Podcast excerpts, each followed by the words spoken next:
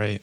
I guess this is episode one of the Small Town Producer Podcast. Yeah, welcome everyone. Uh, thanks so much for checking it out. Um, if you listened to the trailer that I put out, I don't know how many people still listen to podcast trailers or if you just dive right in, but um, basically, uh, this is just me trying to connect, um, me and Luke Blood trying to connect and just figure out, you know, uh, how to make our way in the music world and kind of a smaller scene um, like Boise, uh, which is where we're located. And so hopefully, if this applies to you, you just learn something from it, connect with someone maybe. Um, yeah, that's really the goal. Just try and learn and connect. Yeah, totally. I think there's kind of an interesting perspective from being in the middle of the struggle, not having a lot of subscribers or people interested in what you're doing per se, and not being in a big city like LA or Atlanta or whatever it is, and uh, kind of trying to figure it out as you go and making note on what works and what doesn't work and talking with other people about it and stuff. So I'm really excited about it. Yeah, exactly. Um, so, uh, like I said, my I go by Kana Beats. Um, you can follow me on uh, Instagram, Twitter, whatever. It's all at Beats by Kana. And then on YouTube, I'm going to be putting up the podcast there as well, hopefully with some video. If you want to check that out, just just Kana Beats. Um, and then probably put it up on yours as well. Yeah. Um, so Luke Blood is what I go by on. I think I'm pretty much searchable on YouTube and um, Spotify and SoundCloud and stuff. But Instagram is at Luke Blooded. But yeah, I'll I'd for sure want to post it as well. Yeah. So um, yeah, connect with us on there, and then of course the podcast will be everywhere podcasts are distributed. Hopefully, Stitcher, Spotify, Apple. So yeah, and we can maybe just kind of jump into then a little bit the goal, I guess, for the podcast and and who it's for because we would like to get some guests on here. It's not just going to be us chatting it up every week. Definitely. Um, and some other producers that we've met in the area um, some people hopefully from out of town. So maybe speak a little bit on what your vision is for, uh, I guess, what people could get out of the podcast or what people can bring to the podcast. Yeah, so I guess a little bit of the roadmap that I'm looking at right now for the podcast is I'm hoping so for these first two episodes, I kind of want to introduce everybody to us um, you and me, kind of our stories, where we come from, uh, how we've been navigating the music scene so far, being from a town like Boise, yeah. trying to trying to make it, and uh, then yeah, hopefully down the road, gonna try to get. Um, I want it to be interview based, um, so I'm definitely gonna try to get a lot of people in here. Hopefully, if we get enough people listening and they're sending in questions and stuff, maybe we could even just do like some Q and A stuff. But yeah, yeah. Um, I'm excited for it. Uh, we met probably just on Instagram, I think. Initially. I was going to ask you how we met because I couldn't quite remember. So here's how I remember it. Um, it was there was that iconic beat challenge. No, it wasn't that. It was the that was a shout out. um, it was the seven six beat challenge. They had those two samples, and oh, okay. it was flip these samples. You could win a hundred bucks or something mm-hmm. like that and you made a beat and I made a beat and several other people made a beat and I saw yours and I saw that you were in the area and I'm not sure if you saw me too or something but it was like right around that time that we first connected and at that time I probably knew like a couple producers in the whole state of Idaho who I had like talked to or tried to talk to because in my mind it was like there's not that many of us out here. I I wasn't aware of that many of us um, yeah and so I reached out to you, and I think we just started chatting or whatever. And then I think it was when Sam Soul Music invited us over to his house that we first met up. That was, yeah, my idea was he invited us. He uh-huh. invited me. And then I was like, hey, I also know this other guy because okay. I just met you on Instagram. And I was super excited because I'm like, there's someone else in the area that does music. Right. Like, You're like the king of the, the meetup invite. Somebody invites you, and you like, spread the word a little bit and bring someone else. I like to, yeah, I like to try to get everybody going. I think so. that's smart. Yeah. Um, and then, so from that, we met in person, and then when, when we were talking there, we kind of realized, I think, that we are in similar positions as far as just kind of experience and drive and motivation and some of this stuff. And so we decided to do kind of a chat once a week or once every other week, just um, chat on Discord, voice chat if we couldn't meet up or anything like that. And so hopefully these are kind of like that again. Yeah, I was gonna say I kind of miss those a little. Right, bit. me too. those and were I, fun. Yeah, I think that kind of is probably how this happened, how Boise Beatmakers a little bit happened. Definitely, you started talking about it mm-hmm. in there, and mm-hmm. I was like, dude, you just need to go for it. Right. Like, so definitely, like, I don't know what I, none of that would have happened if I, I hadn't connected. this was created in there. Mm-hmm. We were talking because you Boise Beatmakers, which we'll get into in a little bit once I am asking you questions, uh-huh. but it was so successful that I was like, you know, I had been a little hesitant to try something myself just because that's just my natural tendency. But like once I saw how successful it was for you and stuff, and how right. much you know fun you were having and stuff, I was like, you know, I gotta. What can I do to try to kind of make my imprint in the in the music space too. Yeah, it's kind of crazy that all of this has just kind of come from, or at least definitely been sped up by these side conversations we had where we're just bouncing ideas off each other, mm-hmm. talking about kind of what goals we have, big picture and short term, and that kind of thing. So um, that's actually been huge. And um, I, yeah, I like, I don't know uh, that, mm, like we said, any of this would have started without that. So um, that's kind of how we got to know each other. But I was also going to say that going back to what you were talking about connecting mm-hmm. with each other, just real quick, I think it also helped that we're kind of at the same like place in our lives a little bit, mm-hmm. kind of similar. Like we're both married. Um, mm-hmm. We both have full time jobs outside of doing this. And I think it was just kind of cool for us to meet someone else that was, and I mean, we're not like as young as some of the other producers right. that are around here that are, you know, like teens or whatever trying to do it. You know, we're, um, I'm like 25. You just turned 30. Yeah. And so. Yeah, I think there's something to that a little bit because I've kind of figured out it took me 27 years, probably 28 years to realize like this is what I wanted to do for mm-hmm. sure. Or it, this is what I'm going to be doing whether or not it's like a career move. So I decided I want to be able to spend more time doing it, turn it into a career. And I think we just kind of were in a similar position as far as like our thinking about music, like what we wanted out of music. And I think, like you said, a lot of that probably is to do with we both had jobs, we've both been in school and this kind of thing. Whereas maybe like a 20 year old might not be, they like music or they want, they think they want to do music, but they're not entirely sure what that looks like in their life because they've still got a lot of life to live. just, just the life mindset. I think we were kind of on the same right. wavelength. So yeah. it was just nice. Um, but I want to talk about, I guess, kind of since this is your uh, podcast episode, I want to talk a little bit about what you've done and um, just some goals and stuff. I got guess that you've got. So you've done some um, artist work. You've gotten some placements with artists both locally and non-locally, mm-hmm. um, which are doing well. By the way, some of the top plays on the, the, their projects, if I remember right, is some of the tracks that you worked on. Yeah, um, and uh, and also just collabs with other producers. I see you hitting people up um, and doing collabs. You're you're very serious about consistency and posting, having an online presence of some sort, posting on Instagram, posting on YouTube, um, content, and kind of experimenting with that. But um, that consistency, I think, really stands out to me too. Um, and uh, I noticed too that you seem to be very informed. I don't know if you're like a researcher type or what, but you're very up on like local artists, local producers. You're up on like industry trends. You're up on like the hot new artists that are coming out. Like I'm always like, oh dang, I, have you heard this track? And um, you say, yeah, that's so cool. I've been listening to that for a while, and like you should also check out these other artists who are like even less known and stuff like that. So, um, a couple things. Those are just like a few standout things um, that I've noticed from you. But uh, appreciate it. But um, kind of jumping back into so that's kind of just to give everyone an idea, I guess, of where you're coming from.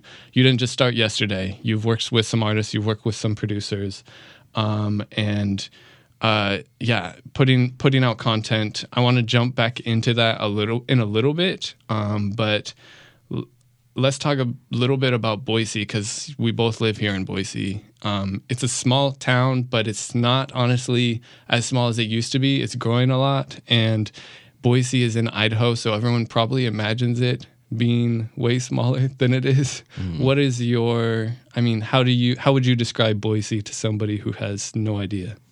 Boise, ooh, um, how would I describe it? I guess I would describe it as like a fast growing town that's mm-hmm. kind of at a identity crisis.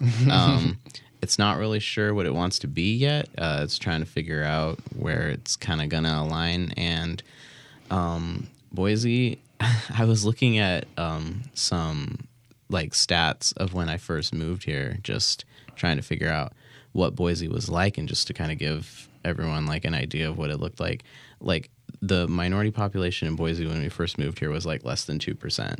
Hmm. And it's gone up a lot since mm-hmm. then. But so I think that's kind of an important thing to look at when you're looking at Boise. It's just the more people that come here from different backgrounds and everything, like it's going to be really cool to, um, for everything to come together. I mean, you look at all the diversity of sound that originates in places that have all that those different backgrounds, mm-hmm. like whether that be um, in New York or LA, just for easy examples, but then also right. newer places like Portland popping up and stuff. Like, it's really awesome, and I think Boise is going to kind of start to go that route. I hope.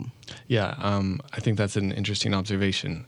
I, I hadn't thought about too much, but I think the way you said they have an identity crisis is interesting, and I think it's a, actually like a cool opportunity for the music scene a little mm-hmm. bit and and see where that goes. So I'm I'm really excited to see that. But how long have you been in the area by chance? I don't know if I've asked you that before.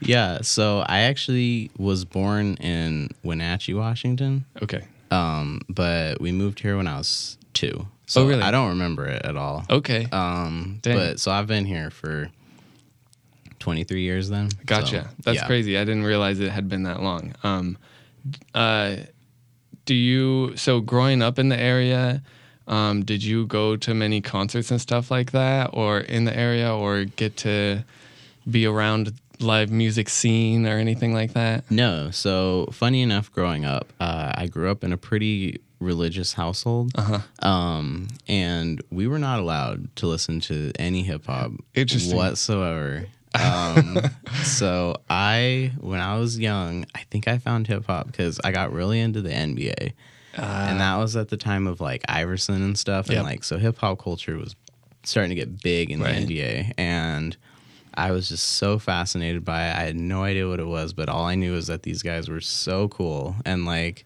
and that was kind of what drove my love for basketball, which I played okay. up until uh, college. I played all through high school, and then. Um, and then yeah, I think my mom bought me like the my earliest memory of hip hop is like my mom bought me this these DVDs that you could buy in like Barnes and Noble, mm-hmm. and it was called like Ankle Breakers. Okay. DVDs. Uh huh. And it came with a soundtrack. Okay, so yeah. it's like a dance DVD or something with a soundtrack. What is ankle? No, oh, like so it is for okay, yeah, gotcha. So basketball, basketball, theme. Did you realize that it had like this soundtrack on it? I mean, I think she kind of knew. Okay. Yeah, but I don't think she was aware that like a CD and it was specifically for. Okay. It like, was a, a, totally separate disc, just yeah, like literally just a CD soundtrack. of music. And so I put, remember I snuck it one time when she was. I think she had taken like my siblings to like violin lessons or uh-huh. something. yeah. And so it was just me and I, I went up and I grabbed the DVD and I snuck the CD in and I listened to it on my computer and I was uh-huh. like, I don't know what any of this stuff is. This is so cool. And it had like Common on it and like okay. the Ying Yang Twins right. and like yeah. So that was like my earliest memory of hip hop. Okay, nice. Um, that's really interesting, and interestingly, a little bit similar to my background. But uh, talk about, I guess, like today music scene. What do you think, particularly in like hip hop local area stuff? Do you see anything really happening or uh, potential for anything to happen? Yeah. So going back to uh, what you asked right before this, where you were like, if you know, what have you noticed in the local uh-huh. scene and stuff? Um, I was like you.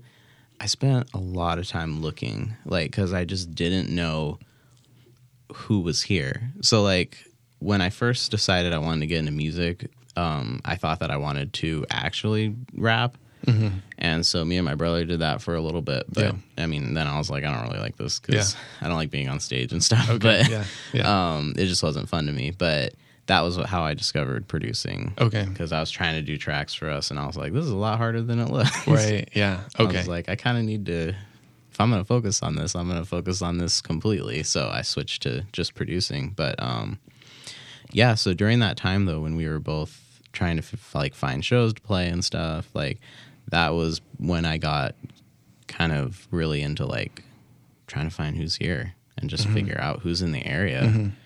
And um, that was actually how I met like YNM and stuff, which is okay. one of the local groups here that I've been working with. And uh, yeah, and that's kind of how like when I met you, mm-hmm. and you're like, "How do you know everybody?" I'm just mm-hmm. like, "I've been looking for years, like trying right. to find, figure out who everyone is, right?" Because like, there wasn't really like a centralized place for anyone. What do you think that says about the culture in the area? I mean, nobody's talking, I guess. I think it kind of speaks a little bit to like the identity crisis that I was saying, mm-hmm. like because Boise, yeah, it's growing, but we're still very much in like a rural mind state kind of. Mm-hmm.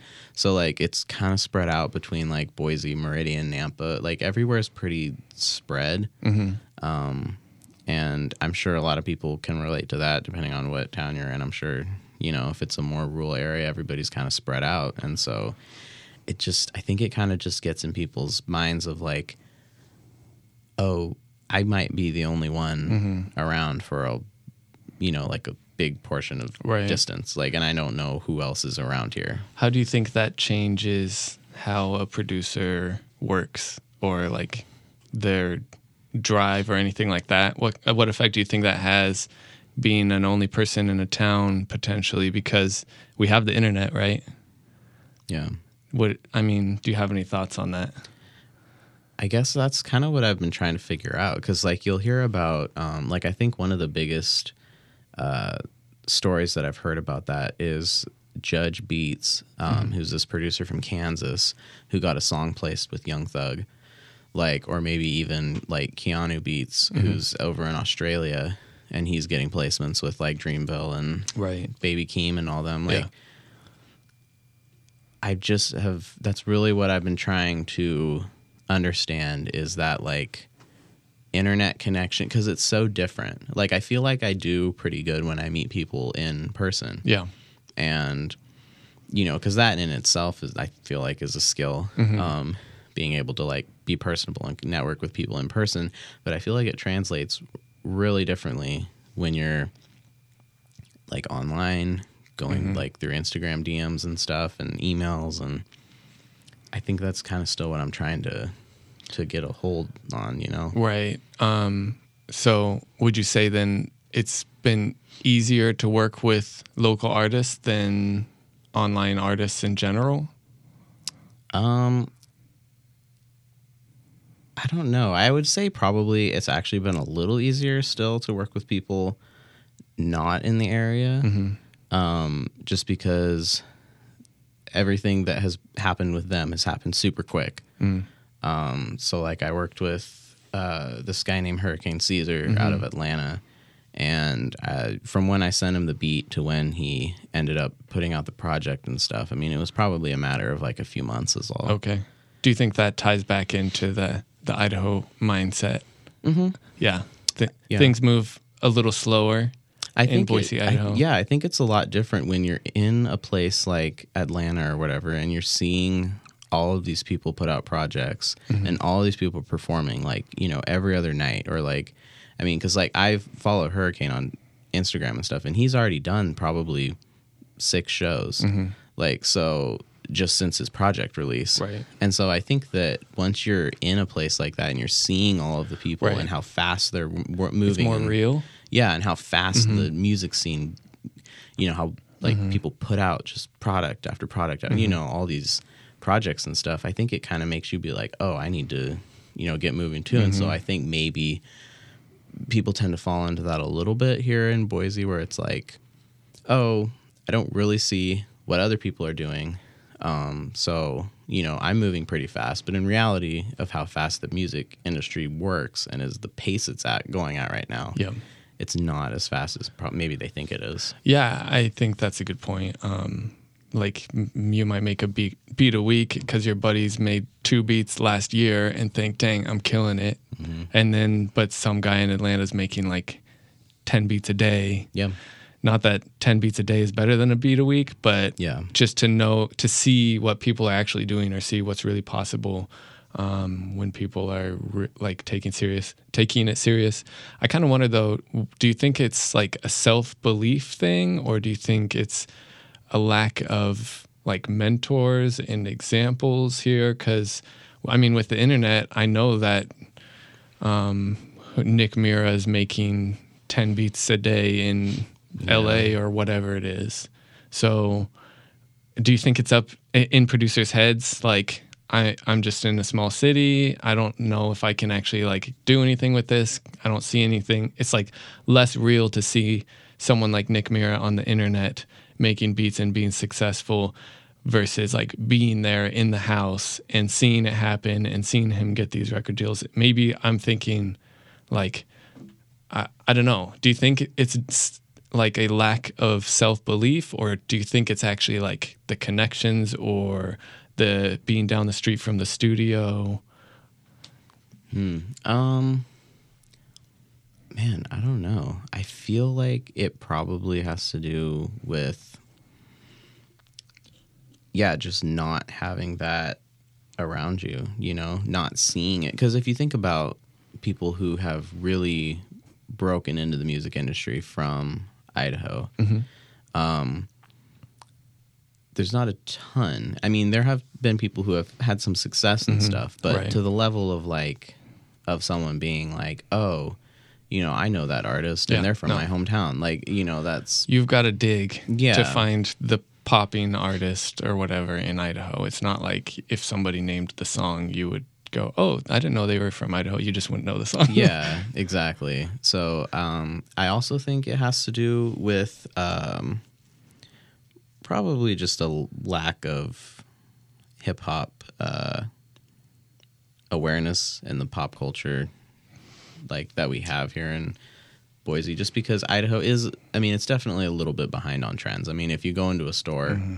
Like you can see it even in like clothes. Like mm-hmm. we're all we're always a little bit behind. Mm-hmm. So I think that's kind of part of it too. Is mm-hmm. people are just a little behind, and that's fine because that's what happens as a city grows. Yeah, yeah. It it's something I think about. Like what if somebody, what if Murda Beatz moved to Boise? Like, he's probably not going to start moving any different unless he's no. getting out of the game or something like that. Like, I don't know. Like, how would that change my mindset if I knew that there were major producers or major artists in the area? Um, like getting myself out there, or like how much hard, harder I'd be working. I wonder if sometimes if that would change. Just being over the internet is harder. It's l- less motivating than if like I met Murda Beatz and he said, "Look, you know, I came from a small town or something." like I don't know where he's actually from or whatever. I believe he's from Michigan. Okay. Yeah. Okay. Um, um, but yeah, I think that makes a lot of sense. Yeah, what you're saying because like if you're thinking about like even a place like Seattle a few years ago probably longer than that, but you know, 10 years ago or whatever, you would not have thought of Seattle as being like a, a hip hop scene or whatever. But um, all of a sudden, like Macklemore pops up there, and mm-hmm. then all of a sudden, Lil Mosey pops up mm-hmm. there, and then you know, and it's just like from there, I think you're right. I think people kind of see like, oh, these artists are from this area and they're popping off, or like Amine from like Portland, like you know, and it mm-hmm. excites people and it right. gets them like oh, I can do it too, and then you want to like work so that you can one day work with that right artist, and yeah. So I think it's easy to want to go it alone and make a hit in your bedroom by yourself mm-hmm. and then have people like want to come to you as opposed to building um, support with your local artists and local community and then letting that kind of launch you in a way what are your thoughts on one versus the other? Do you think it matters to build any at all locally now that you can have just like a hit on the internet? Um, you know, I think it really goes both ways now because of the internet. It has influenced it in both ways. I think you can easily work with local people, local artists, and because of the internet, you can blow up mm-hmm. Off of this one song that goes crazy. By the same token, because of the internet, you can connect with people from wherever mm-hmm. and blow up with them if they're in a bigger area or whatever. Right. So what you're saying is there's not one way to do it. exactly.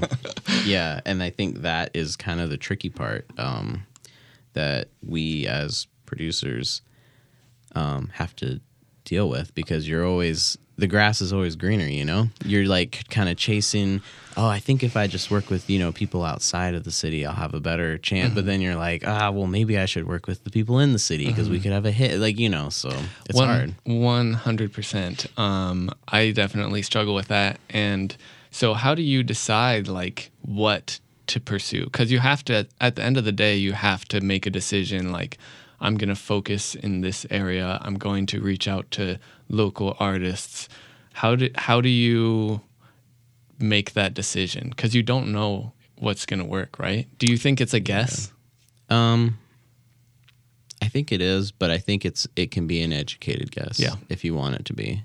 Um, so kind of what I was re- realizing as I was going and kind of getting my name out there and stuff is one of the things I was realizing. I was like, people aren't really taking me seriously, which I don't blame them because they don't know me mm-hmm. and they don't know who I am mm-hmm. and they don't know what I have to offer. So I think going back to what you were saying about how I'm consistent online, I mean, that's the real reason why is because I want people to be able to go to my profiles, whatever they are, Twitter, Instagram, whatever, and be like, oh, he's consistent. Like mm-hmm. he makes stuff. This is what he makes. This is what it sounds like. This is the different stuff he can do. Right. And I think that that is probably why I'm so driven to do that is I want people to see that. Okay, so you're trying to accurately represent yourself online basically yeah. through what you're posting. Okay, yeah. that makes a lot of sense and um, I think that's probably good advice for anybody uh, to do just because if even if you're lazy if you were lazy and you barely posted like but you talked about being lazy i feel like and like how you struggled with it i feel like that's relatable to a lot yeah. of people who have a hard time posting kind of thing. So i think there's definitely uh, a lot of value in that. Um, so i was curious then like what does that look like? How does that fit in with like a long-term goal i guess? Are you looking for more of like a major placement type thing, or are you looking more interested in developing artists, or uh, does it matter to you, or have you even thought about what you for sure want to be doing in like five or ten years, whatever it is down the road? Yeah, I thought a lot about which one I wanted to do and which one sounded more fun, and I was kind of going back and forth. But then I think in the end, I watched a Fader interview with Kenny Beats, mm-hmm. and I mean, I think a lot of people can relate to Kenny, but mm-hmm. um, he's a nice guy, very relatable. but um, he just said he's like, you know, I just like to make music for fun, and if it's not fun, I don't do it. Mm-hmm. So I think that's kind of what I have been. My mindset has been recently in the past few months.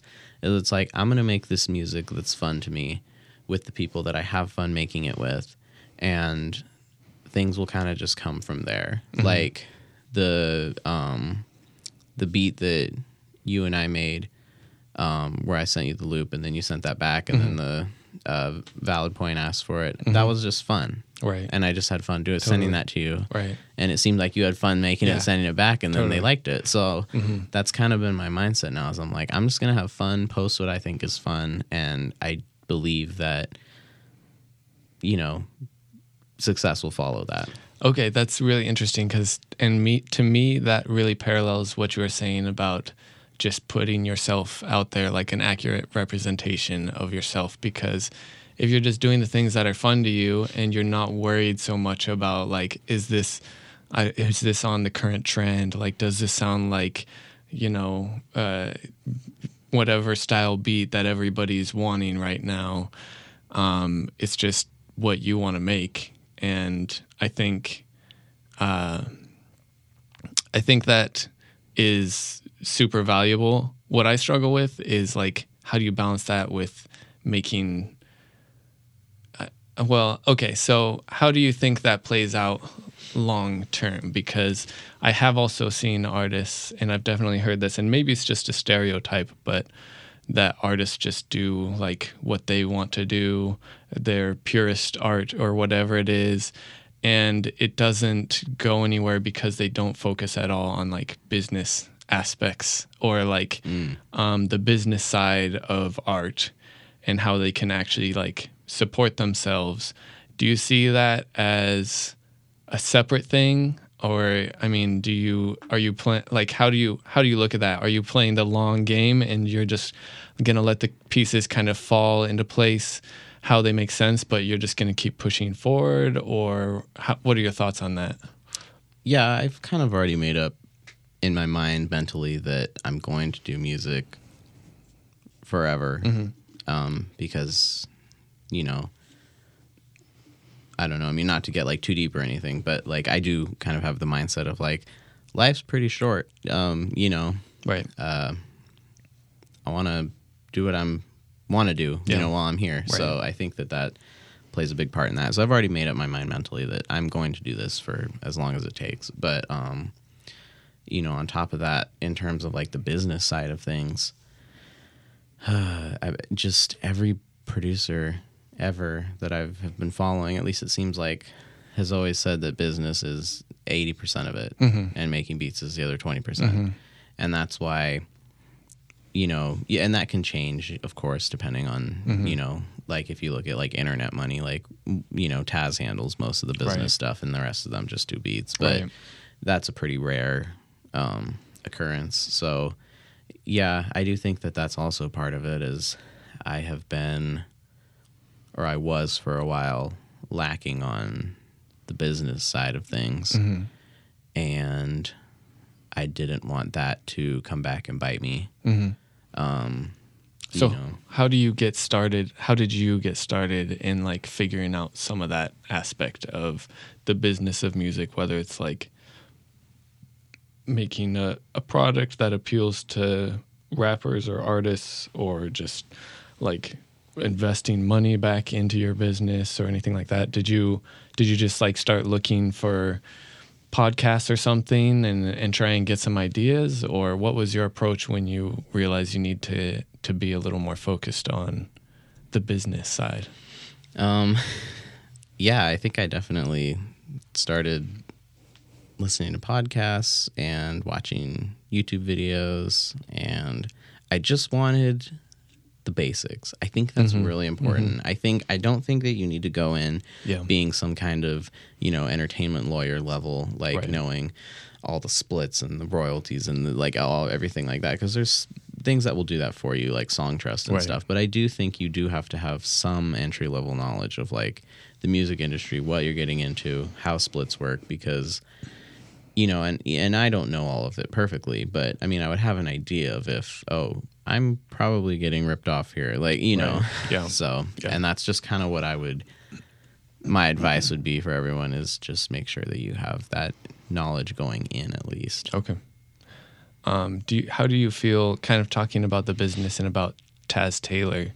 How do you think how, how do you feel about having a team around you as a producer? Cuz a lot of times that's like a rapper thing, right? I mm-hmm. feel like is getting a team together. Yeah. Do you think that's something producers should try and try and do?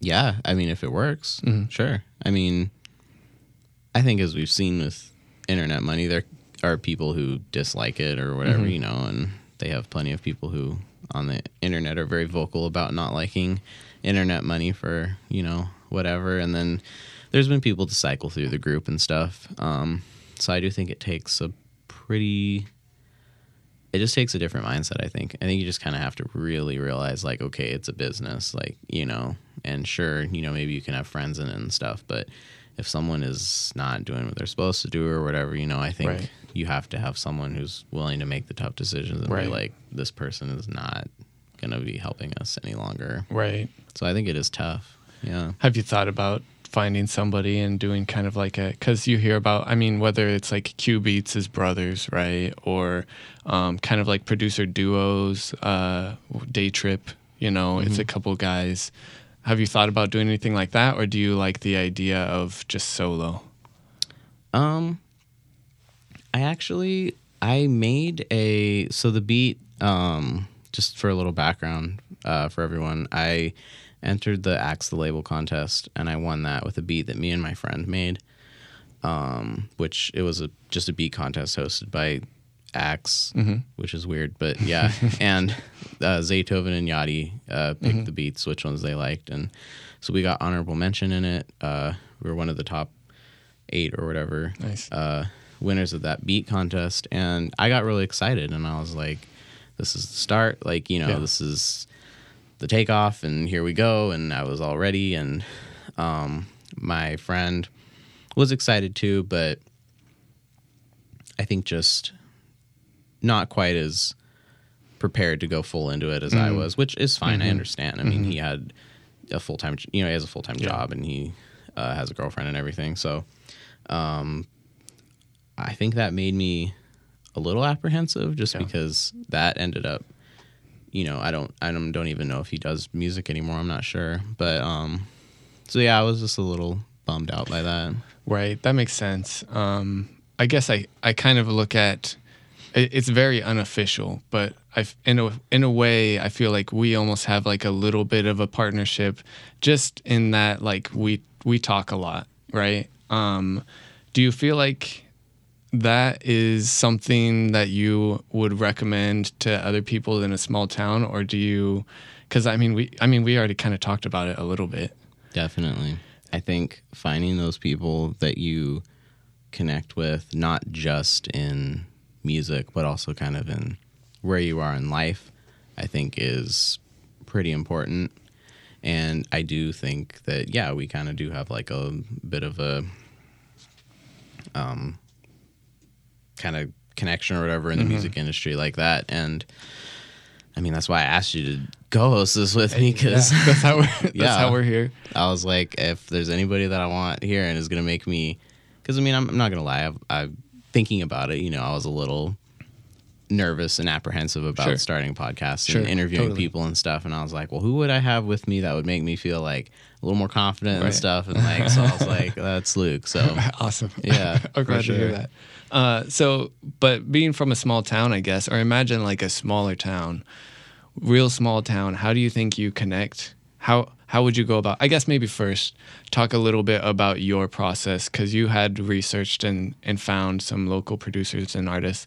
Maybe like what you saw that worked for finding them and finding some that were maybe more serious, and then any thoughts on yeah i guess start there and then maybe we can like scale it down and see if this was a, a tiny town like would we have to travel kind of thing yeah um shoot uh i, I, I found everyone from online mm-hmm. um which is hilarious actually yeah but it was really hard like we were yeah, saying it's yeah. really hard to find them online some of the people mm-hmm. um but yeah i found the majority of people online and I found them just like through Instagram and mm-hmm. stuff, and I was kind of doing the thing where I would go and be like, "Well, who are they following?" Mm-hmm. Like you know, yep. and like go yep. through their follows and um, following and followers, and then uh, I think I also utilized SoundCloud because I was back mm-hmm. when SoundCloud. Yep. I mean, it's still a pretty big uh, platform, but it was huge back when I was looking, and that was how I found YNM actually for Mountain Home. Okay. Yeah. I just typed in like Idaho or something, right. or like Boise or something, and they popped up. Right. And I listened and I was like, oh, they sound pretty good. And then I just messaged them and went from there. Right. So I think, I mean, one thing that you're saying that I'm hearing, anyways, reading between the lines a little bit, is there's no music events here in Idaho, really. Not very few to none about like hip hop, but there are people here who are making it uh, making the music. Yeah, it's like I was saying, like Hurricane uh, Caesar in Atlanta, like he's already done like probably six shows or whatever mm-hmm. for his project, and in that time, I think we've had six shows total mm-hmm. of hip hop in Boise. Yeah, like it, it's just not that popular. I mean, like people yeah. will go to the shows and stuff. Like yeah. when Wifisfuneral came, it was a pretty good turnout and yeah. stuff. And like, but it's not to the point of like where we are still, where like the, um, you know, Idaho Center out in Nampa will sell out like because Kenny Chesney's here or whatever. You know, like right. it's just not on the same level. Yep.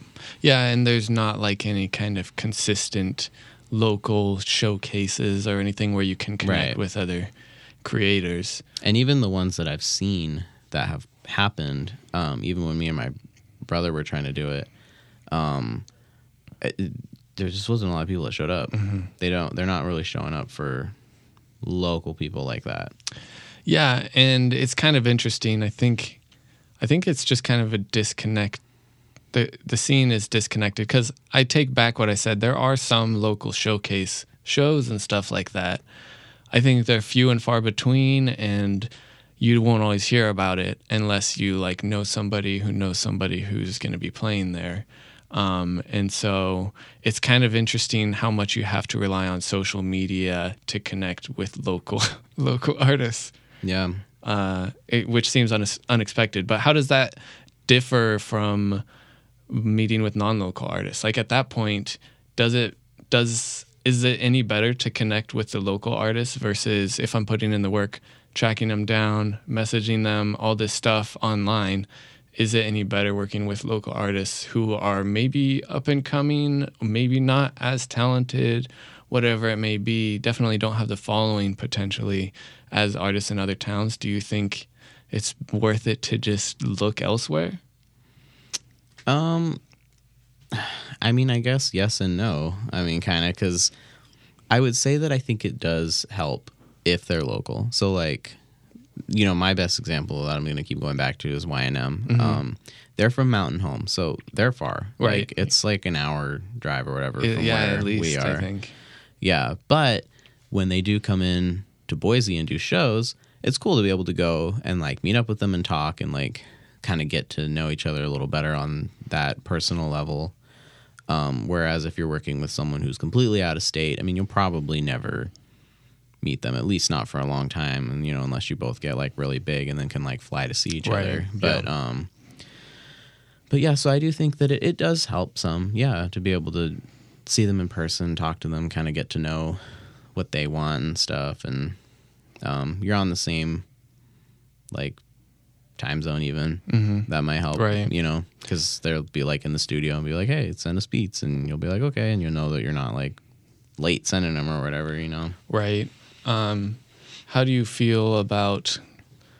I'm not asking about any particular artist or anything, but finding quality artists can be hard in the area, I think, and finding a quality dedicated artist is like seems really hard to be honest.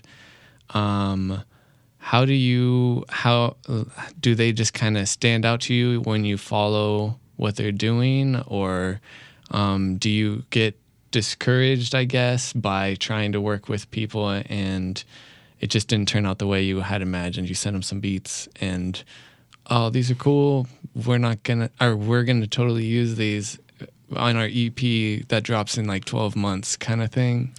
Um, yeah, I think it's kind of hard to read that just because I've sent out so many beats to artists mm. in their emails that you know I've never heard anything at all. Yeah. But it definitely does hit you different when it's like a local artist and they're like, "Oh, these are cool. Yeah. Like can't wait to use these." And then nothing mm-hmm. from there. You know, mm-hmm. you don't hear anything ever. Um I think I think it kind of just goes back to what we were talking about where it's like you don't have that same level of output like in mm-hmm. a place like Atlanta or New York or wherever, you know, even like Memphis right now. Like there's just such they're working at just such a crazy clip of mm-hmm. like releasing music in those areas and i think it's just kind of hard to really for local artists so you know i don't i don't think that they're like not working as hard or anything i just don't think they're working in the same mind frame you know because right. it's it's like a stream you know and mm-hmm. coming from those cities and right. i think it's just kind of hard to wrap your head around here right do you see local artists who you think have that mindset, or do you just have to decide to be patient with local artists or not wait for them, just try and do like a shotgun blast versus like a single artist to work with? Um, I think there's definitely artists here that are getting into that mindset, yeah, mm-hmm. of like I need to have I mean, because there's a lot more to it, obviously, also than just putting out projects. I mean, there's also like, is this does this artist know how to promo? Like, do right. they know that they need music videos? Do they know that they need to be posting correctly? Are they on the social medias, the correct social medias? Um, yeah. So, because like I was looking at, um, I think it was Anthony Fantano was talking about like how much each streaming service pays, and and it also had on the graph like how many people are on each streaming service, mm-hmm. like the average person out of 100 mm-hmm. and it was like youtube was at the top. Mm. like i think it was like 96 out of 100 people are on youtube yeah. daily. Yeah. Um, but then the, their payout is very low mm-hmm. extremely low. Right. Yeah. Whereas something like Tidal only like four out of the 100 people are on it but their payout's the highest. Right. So I think that was just a really interesting way of looking at it and being like, okay, I need to figure out how to use all of these to my advantage. I need to be on YouTube with the music videos so that I'm connecting with all of these people, the millions of people who are going to see me, and then direct them to the streaming service that's mm. going to be most beneficial to me. Mm. And so once you start looking at all of that stuff and how much goes into it, um, I mean, yeah, I don't blame artists, you know, because it's hard. Yeah. I mean, there's a lot that goes into it. Right. But there's definitely artists from here that are getting on the music video game that mm-hmm. are, you know, starting to really ratchet up their output of music. And um, yeah, I think we'll start to see a lot more of that. Um, yeah, I definitely, I definitely hope so. Uh, I think part of it too is probably just a little bit of um, people seeing some examples online, but then uh, of like a Cole Bennett or whatever it is doing video, and then they start they get inspired to pick up a camera and start shooting music videos. But also just people coming in from out of town, out of state, and stuff like that. Um, who who maybe are inclined already, and now all of a sudden they're like a bigger fish in a small pond. Do you think that's like how how important do you think that approach is to have something to to set you apart because I would say there's a lot of artists here. Um, how do you attract the good ones, or do you think you just have to seek them out? Do you think there's like, are you trying? Are you thinking? if I just have like the best beats or I need to do like be able to record. I don't know if you've had artists ask you about if you do recording, that kind of thing. But when those good artists come along, how do you think the ones who are serious, the ones who have their social media straight or whatever it is, how do you get in with those guys? Well, I think that's why, again, I've been so consistent and anal about how my, uh, you know, my mm-hmm. social media is looking and my output. Um, because I've noticed that as that has gone up, so has people approaching me that are serious about mm collaborating because like that was when I really started pushing it was when I think I had just started met you mm-hmm. and you were very serious about getting music done and stuff and I don't even think I was at the level that I'm at now mm-hmm. and so I think even more um, I'm gonna start to because I don't even know if I'm really seeking anyone out right now. I think it's kind of almost like a natural thing where people are just kind of gravitating towards the other people that they see are like, oh, well, this person is also working a lot. Mm-hmm. Like, you know, and so am I. Mm-hmm. And then so I've been able to connect with other producers that want to work as hard and also mm-hmm. other artists that, you know, are wanting to work as hard as well. How do you feel about using the fact that you're in a small town to your own advantage? Because you had talked about Boise moves slow. Mm-hmm. And what I see you saying is you're using that as an opportunity to stand out. Yeah.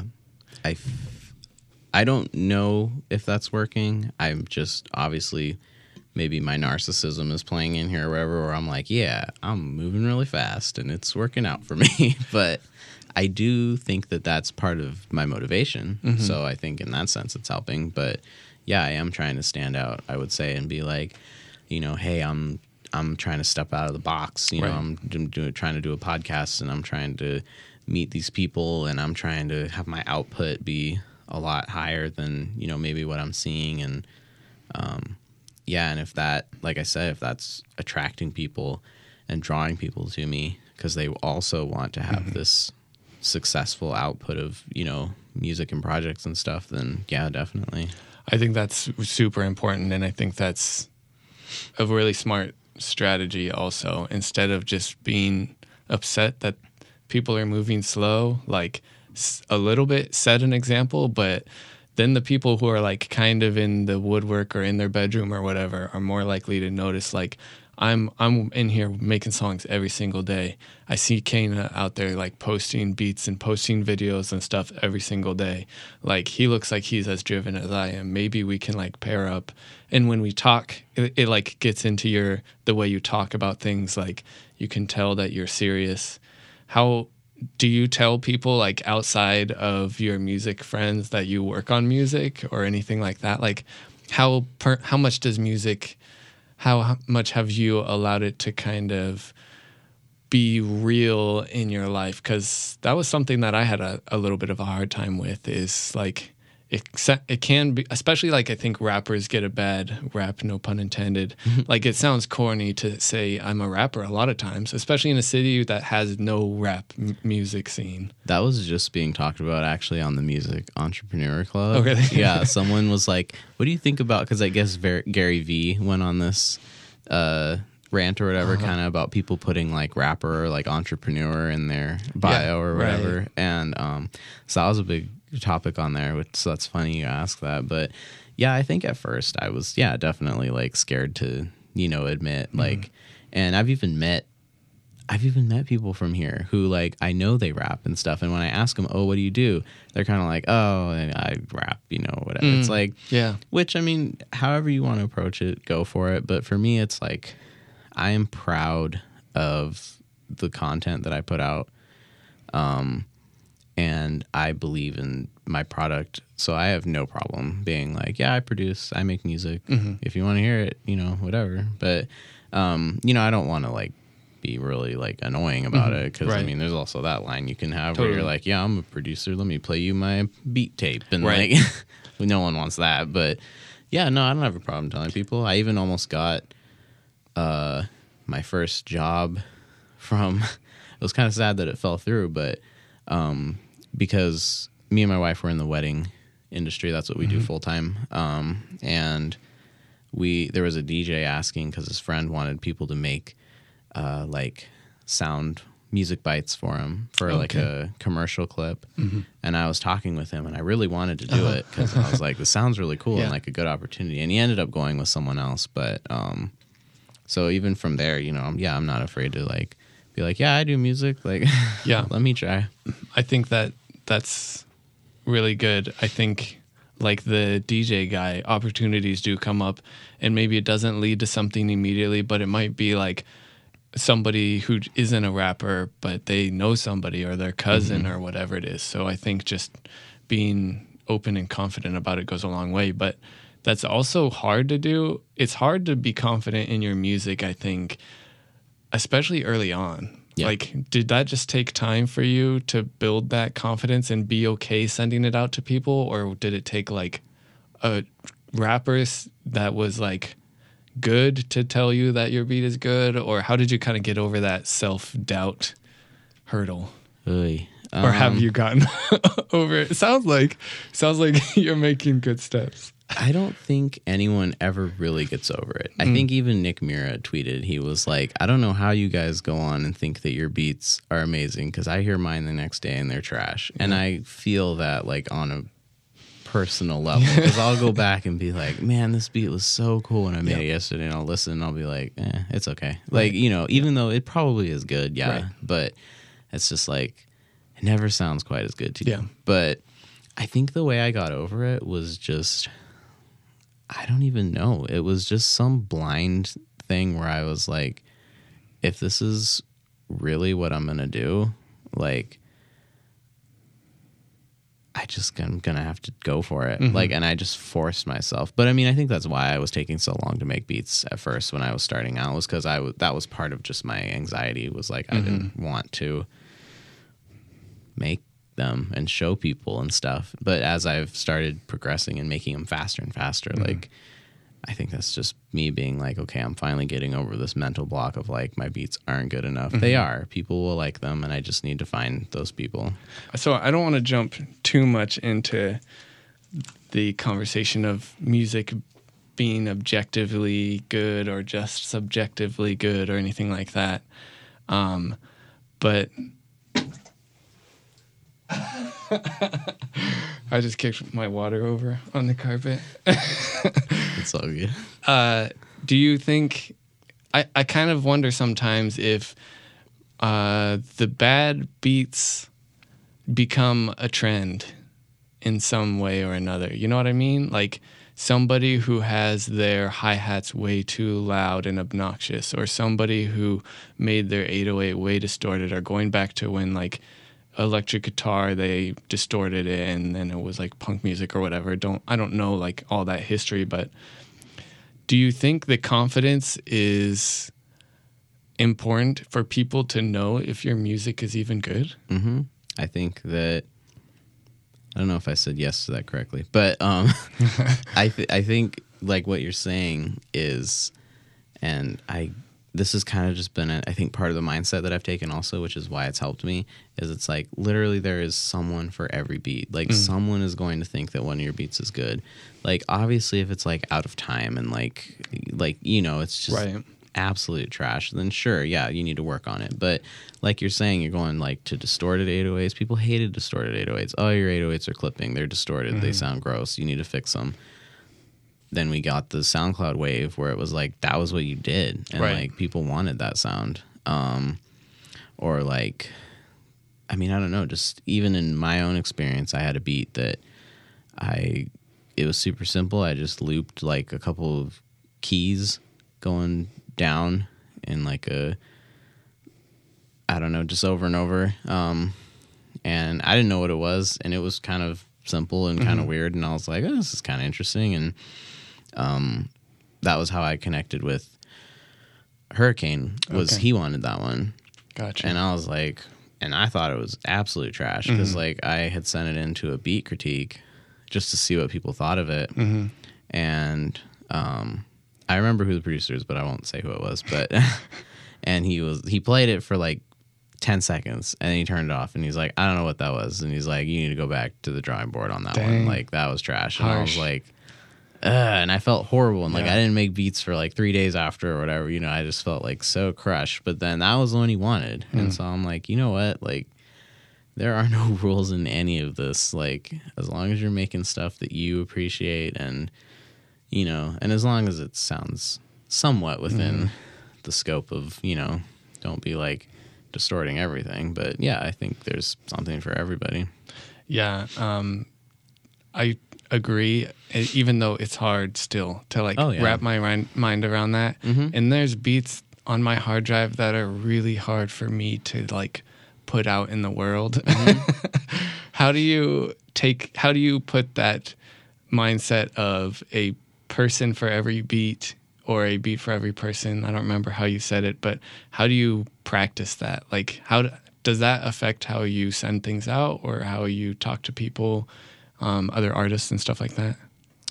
Uh, it definitely affects how I send stuff out and put stuff out. I mean, a lot of the beats that I've put up, I don't like, hmm. but I'm like, someone might, and I and I don't want that in the back of my head of, oh, if you'd put that out, hmm. what if someone had decided they liked it, and I don't want that what if. Okay. So that overrides my fear of being like, I don't like this. Interesting. Okay. Yeah. So you don't. So the the worry that somebody. Do you think somebody could come to your page and like this beat is really good, and then click on like another beat and be like, oof, you know, mm. I don't want to work with this guy because not all his beats are good. Isn't that like ridiculous? I guess I'm just trying to think like is there a downside to that mentality or do you do you think it's just like the way to go if there is i haven't found it yeah because i i don't even know if that's how people operate i think they just hear the one thing and mm-hmm. are like yes because yeah. like um i think this week i've already met with like two producers you were at one of them mm-hmm. and we were working with them and the second guy that I worked with, uh, you know, he had approached me before because he'd heard a beat that I had done and he really liked it and was like, we need to get together and work. Then he heard another one that I had done was like, we really need to get together. Mm-hmm. So we made it happen, put it together, met up, made beats. I don't th- I don't know that he's heard any of my other beats. Mm. I showed him some when we were there, mm-hmm. um, some of my newer ones, but yeah. I don't think he went and really listened to any of my other ones. Interesting. And I think that's kind of how it goes. Like when Valid Point wanted that beat that we did, mm-hmm. I don't think he listened to any of my other stuff. He's just like, I want that one because right. I like that one. Yeah. Like, so I don't think it really matters. I don't know. Um, that's a really interesting point, and I am curious if you think that that's a benefit of working with an artist more at your level or if it matters. Because in my head, if I send a pack of 10 beats, let's say, to an artist who's like blowing up a little bit, right? They might get the email, they might even open the email and start clicking through beats. But if they get three beats in and they're totally not in their lane, right? Then they might just close it out. But if it's a local artist and he maybe has five producers send him a beat all month, he's probably going to click through all those beats mm. and find that one that sticks out to him. Do you think that, I mean, do you change your strategy of what beats you send to artists kind of based on their style or anything like that? Because I've heard a lot of stories about artists picking the beat that didn't line up with what most of their beats sound like.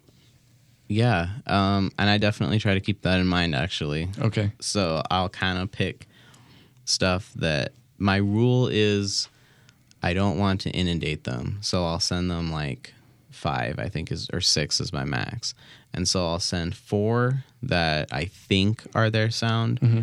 and then I'll send two that I just like and okay. are new or something or whatever, and I made, and maybe they're not their sound per se, but I like them and okay. I think they sound cool, or I think the artist would sound cool on it. Right. And so that's kind of yeah how I go from there. Is I'm like you know, that's kind of my mindset of to keep it a little out there because in case they do pick that one, like you said. Right.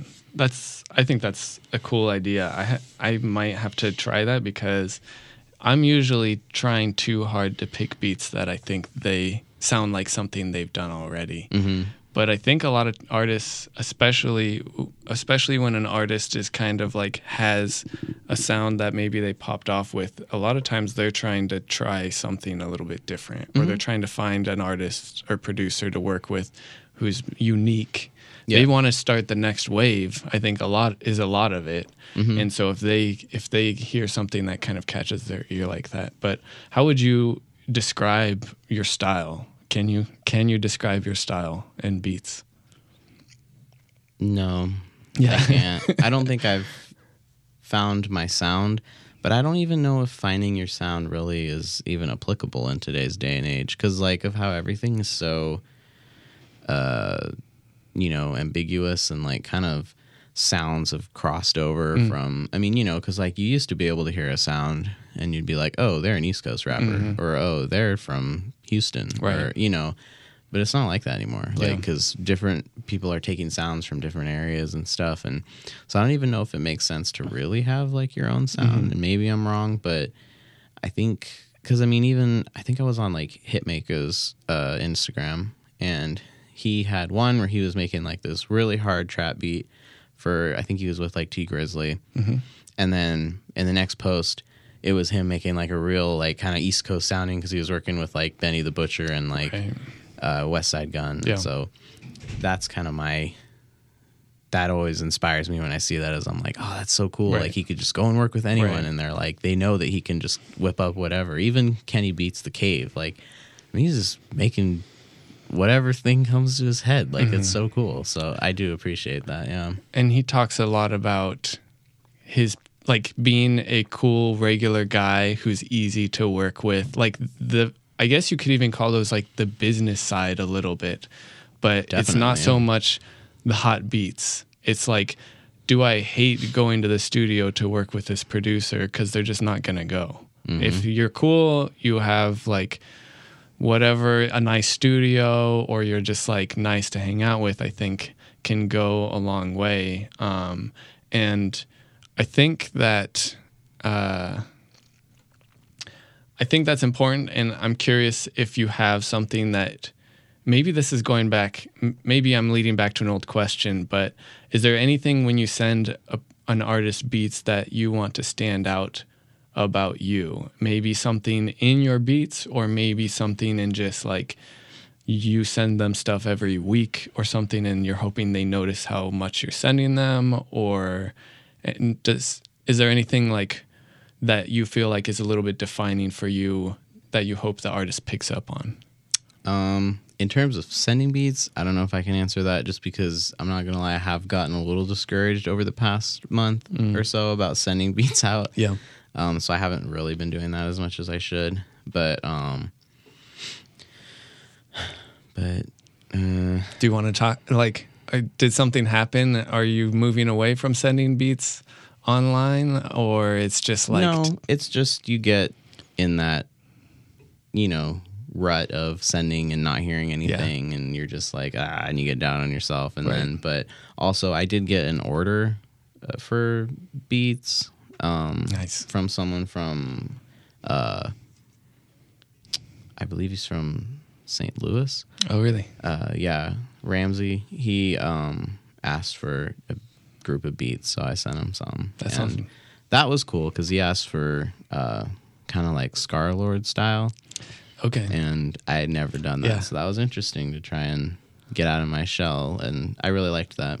Yeah. Um, so he asked you, did he ask you specifically for something that mm-hmm. was Scarlxrd style? Okay. Because I get artists asking me that too. Like, I'm riding this kind of wave right now. Do you have anything that sounds like that? Do you usually try to accommodate that? Or is this a new venture where you're like, you know what? Let me just try? I always say yes. Yeah. Yeah. I've never said no. How important do you think that is? It's worked out so far. Yeah. do you um, then just jump in and figure it out? Yep. Yeah. Because I think that was one of the big things I took away. I think it was Murda Beatz that was talking about it. People would be like, "Oh, do you have this?" And he's like, "Yep." Even though he had none of it, but right. he went and made it. Like, so I think that was a, that's a big thing I try to do. Is it's like if they ask me, because I think I told him like I was honest with him. I was mm. straight up like I was like, I've never done it, but okay. I will give you a pack like within a week. Yeah. And then he was like, okay. And then within, I think I did it within a week or so, and I had a pack to him with about 4 mm-hmm. or five, uh, like metal type beats. Right. So. Did you debate on whether to tell him you had never made that style before? Um, no, because I do want, like I said, I do want to keep that uh, personability. Mm. I want to be easy to talk to. Mm-hmm. I want to be open mm-hmm. with the artists. So, um, so yeah, I just was like, yeah, you know, just heads up, I haven't, but here you go. Like, you know. Do you think that affects how he listens to the beats when he gets them back? Um, no. I don't think so because they turned out pretty good. I'm not yeah, gonna lie. They, they like, were good.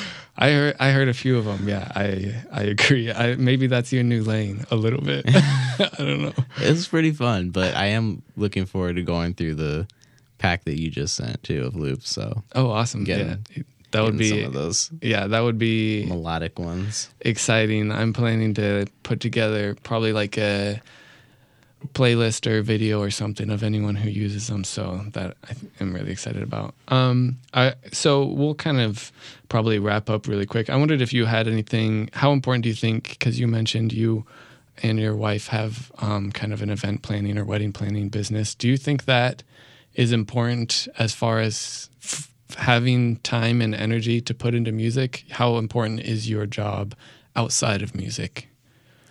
Um, well, it's super important. That is the only way we make money. Mm-hmm. Um, uh, I guess just to. I l- let me clarify. I guess the type, maybe the type of job, because you, I would say, or you've told me that you have you have more free time maybe than other people, or at times yeah. of year you have more time you can dedicate to music, and it's because of the nature of what you do. Mm-hmm. Um, do you recommend some other people try and find something where they can work like less hours as opposed to having more money to buy gear or not that that's the situation you're in where you could potentially work more but um, how much how valuable do you think the time is in a up and coming producer the time that they can spend and energy versus maybe having a better job going to school having like a career where they can live more comfortably or buy that better gear or anything like that do you have any mm. thoughts on that? Yeah. Um, I definitely was one of those people that was kind of just like not taking music as seriously as I thought I was. And I think even J. Cole talked about this when he was making uh, his very first mixtape. He didn't put it out until after college, even though his uh, idea was he wanted to release it while he was in college, partly because he was going to college. Mm-hmm. And I did the same thing where mm-hmm. I was mm-hmm. like, you know, I'm having fun. Like, I don't really need this right now. Like, whatever. And so I'll just do it later. And then when I was getting different jobs and stuff and making money, and I'm like, oh, I don't need, you know, music's like fun, but yeah, you know, I'm also making decent money at these jobs. Right. Like, yeah. But I think it was once I, um, like, I quit one of those jobs just because there was some stuff going on at the company and whatever. And then once you're kind of hit with that, realization of, oh, I don't know that I'm going to like my next job. Like, I think that's when you really are like, do I want to do music? Like, is this just like a fun thing or is this like, is this what I really want to do? Mm-hmm. And for me, it was like, yeah, this is what I really want to do. Like, so, um, that was kind of when I took, was like all about, you know, it sounds dumb and cliche or whatever. That was when I was all about like following your dream and mm-hmm. like doing what you want to do. Mm-hmm. And so I told my wife, I'm like, if you want to do a wedding and event planning business, like go for it, and mm-hmm. I will support you 100. percent Like, and that's worked out, and luckily, and then now, yeah, I do have some more time. Um, like you said, it does affect gear. Mm. Um, you know, I can't go out and buy like sound banks and stuff and mm-hmm whatever because we are a little tight on money just because it's a startup. So, mm-hmm. um, but I haven't let that stop me. Yeah. You know, you find ways around that, like getting loops from other great producers and stuff. so right. that helps, and yeah. Uh, I don't have to worry about like buying you know six hundred dollar Omnisphere or whatever. Right. So yeah, no, it's definitely what helps in like the mindset of like this is what I want to do. This is how seriously I have to take it. I'll figure out how to make it work. Right. Yeah.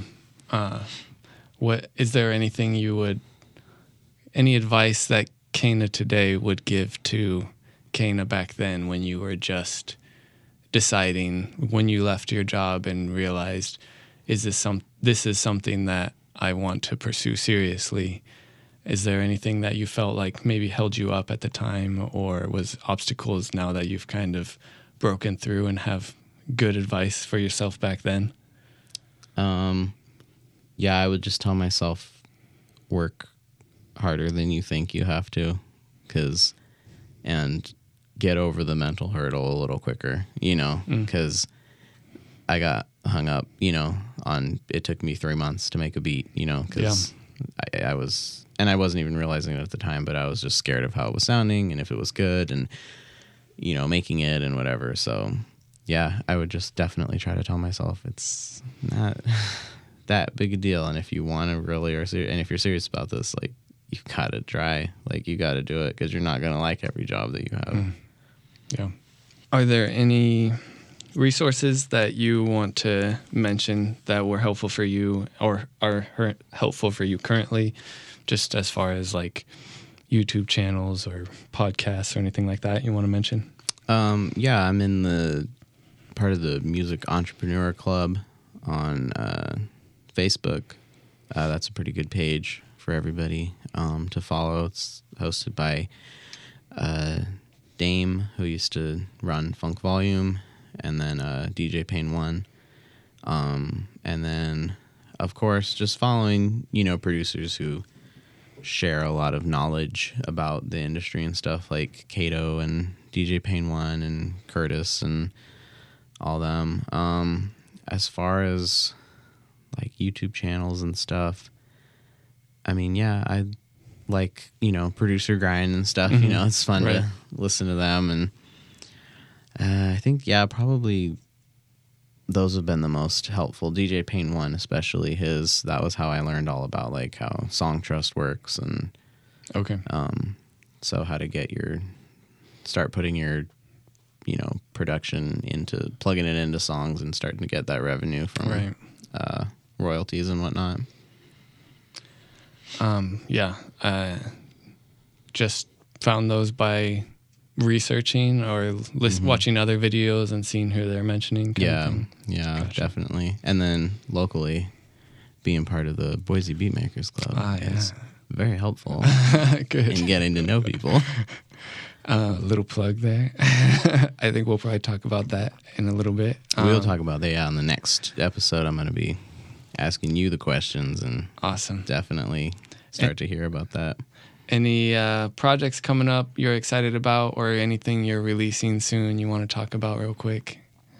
Um, man, let's see. It's always hard because you never know when stuff's gonna mm-hmm. start coming out. But yeah, I should have some projects. Like there should be some projects that have my production on it coming out in a little bit. Um, hopefully, and then uh, I've been putting trying to transfer my beats over to uh, streaming services too, so people can listen to them there as well, mm-hmm. and then go purchase them if you want um, on my Traktrain, uh, traktrain.com slash of Beats. And uh, I have a Spotify playlist that I'm trying to get going called Beat Caviar, and uh, want it to just be like a place where producers can just or artists can just put it on and start just listening to all kinds of different beats and freestyling over them, whatever, and figuring out where different producers are and what they have to offer. Yeah, that's a cool idea. All right, cool. Um, well, I think that I know a lot more about you and got honestly some good ideas for just some kind of strategies about sending stuff out and uh, working with artists and stuff like that, and and a little bit of mindset stuff. So I really enjoy the conversation.